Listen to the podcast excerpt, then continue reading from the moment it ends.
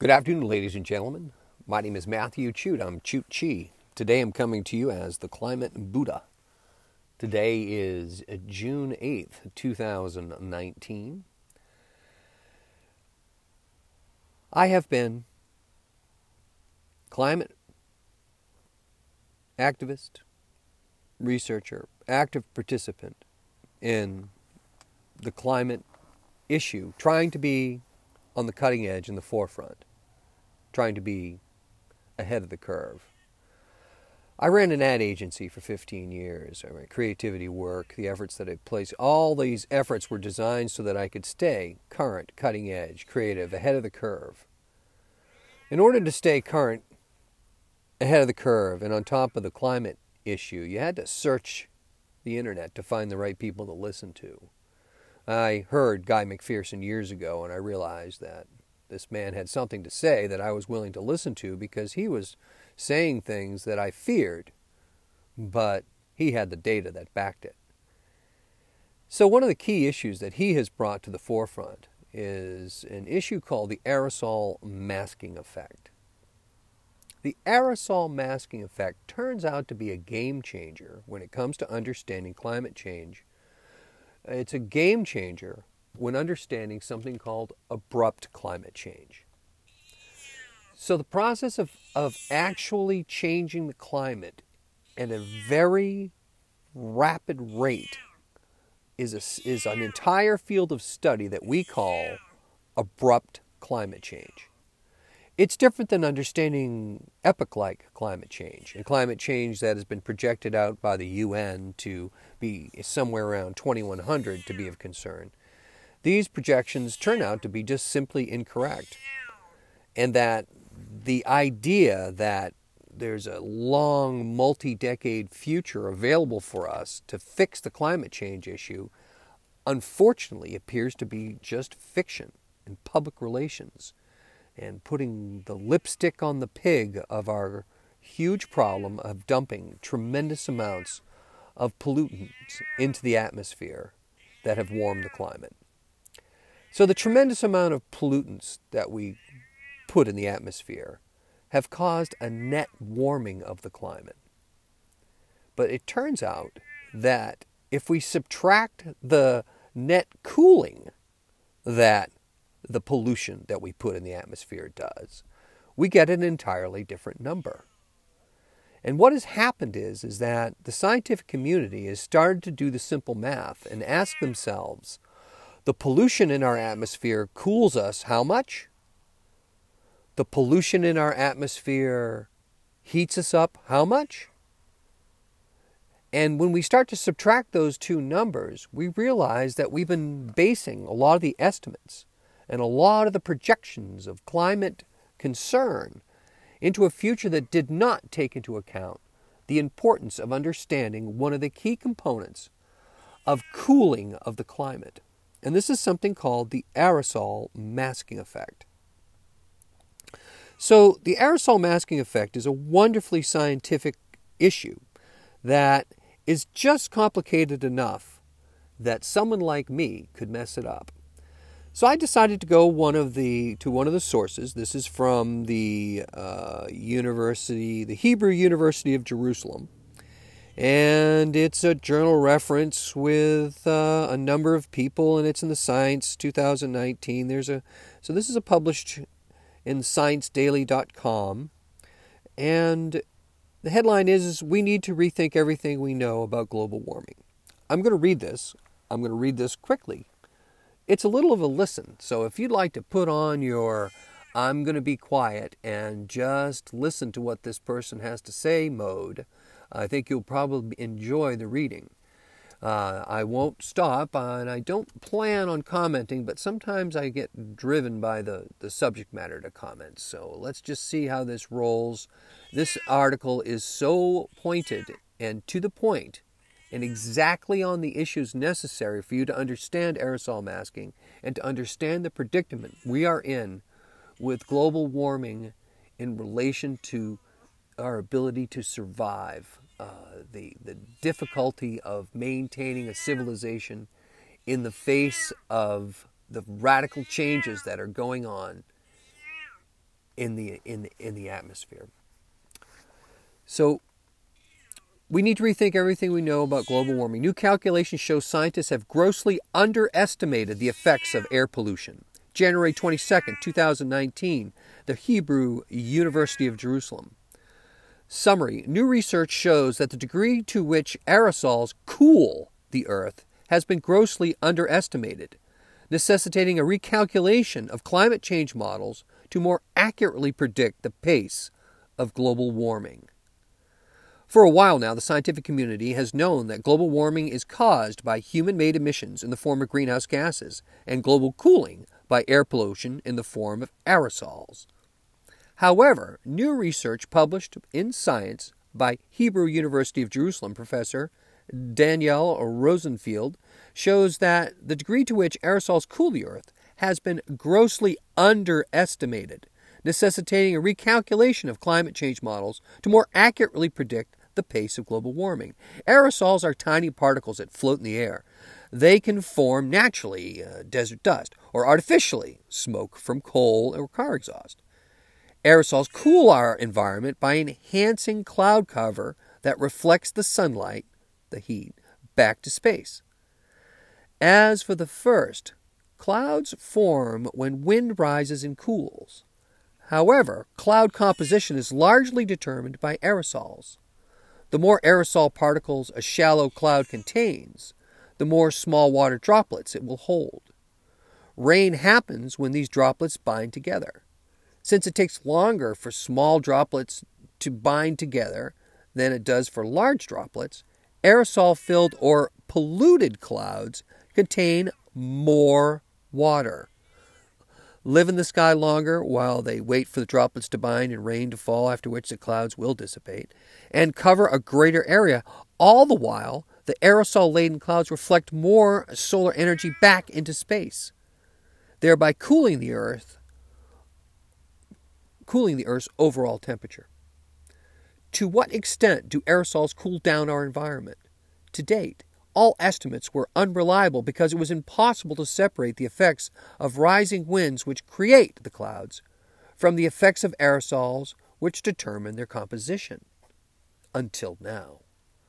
Rosenfield and his colleagues, Yanan Zhu from the Meteorological Institute of Shuang Province in China, developed a new method that uses satellite imagery to separately calculate the effect of vertical winds and aerosol cloud droplet numbers. They, pe- they applied this methodology to low lying cloud cover above the world's oceans between the equator and the 40 degree. With this new method, Rosenfield and his colleagues were able to more accurately calculate aerosols' cooling of the effects on the Earth's energy budget. And they discovered the aerosol cooling effect is nearly twice higher than previously thought. However, if this is true, then how come the Earth is getting warmer, not cooler?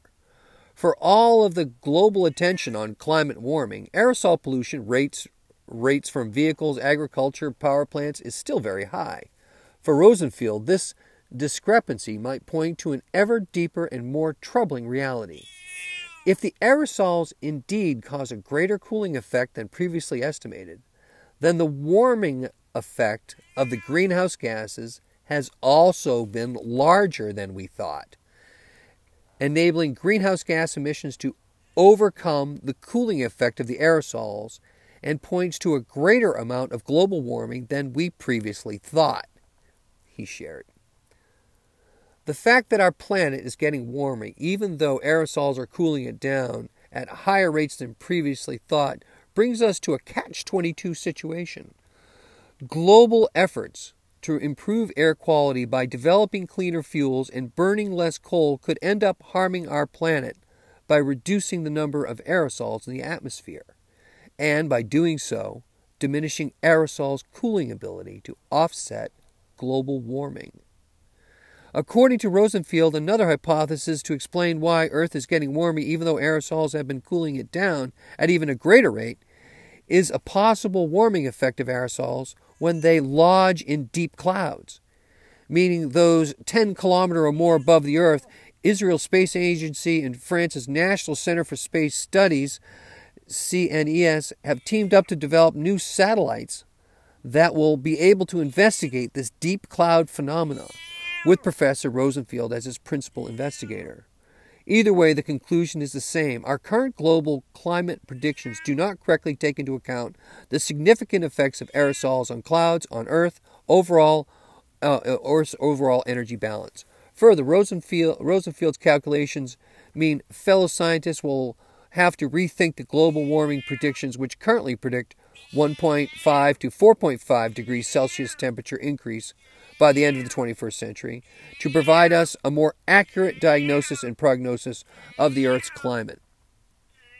So, the last sentence, which currently predict 1.5 to 4.5 degrees at the uh, end of the 21st century, is such an underestimation by the abrupt climate change people. Uh, you go to Arctic News, you look at Sam Carana's work, and you look at the graphs that he drew from uh, readily available NASA data and said, wait a minute, these numbers are just fiction.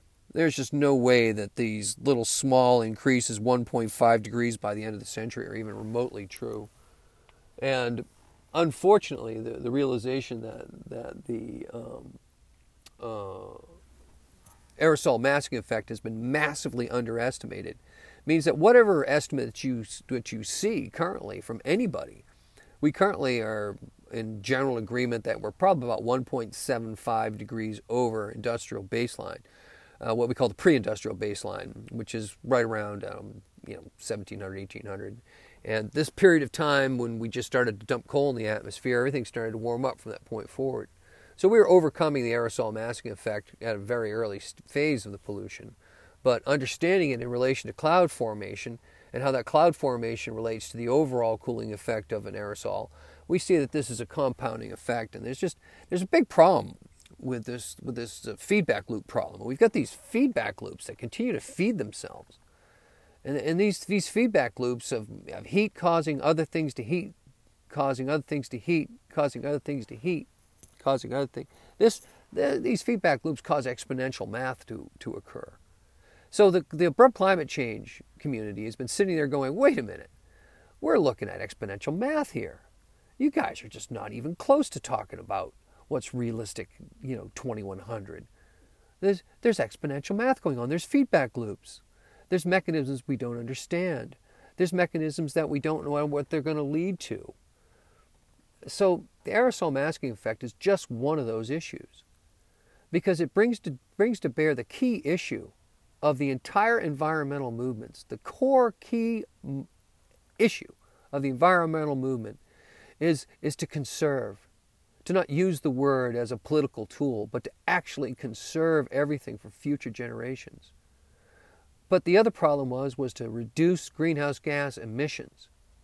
And if we reduced greenhouse gas emissions by firing down and quieting down and deheating society, and we did this quickly, like through a war or a disease or some sort of man made instantaneous reduction of industrial activity, if we did that, the planet's going to heat up in, in weeks.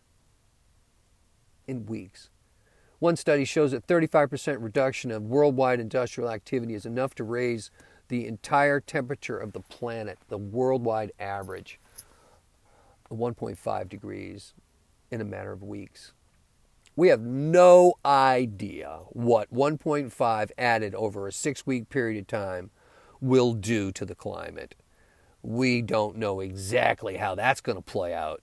We got no idea how that's going to play out because that first six weeks of rapid heating could be causing unbelievable effects that are just not understood, predicted, or figured out. Unbelievably faster than expected surprisingly unexpected. Rain bombs, things that we are trying to put names on to understand what our climate is currently doing in its earliest phases of abrupt climate change. My name is Matthew Chute. I'm the climate Buddha. I realize now that my commitment, my commitment in my efforts and energies that I placed in my commitment in Buddhism involved helping all living beings. And I said, you know, this is something that all living beings need to know about and need to be uh, prepared for. Because the preparation phase of the humanity for what is about to unfold climatologically involves changing everything that is currently happening because the existing systems have failed us profoundly. Where those systems have worked and how they have worked, it's the mechanism through which they have worked that is flawed. I've hashtag distribute power that asks the basic question do we need concentrations of power to run everything? My question to you is can we distribute power? Can we distribute knowledge? Can we take advantage of technology and create a technocratic democracy that can get everything done that needs to get done in time to save as many of us as we can? We're facing food destabilization. We are facing residential destabilization. Farmers are not going to be able to grow crops where there is no water.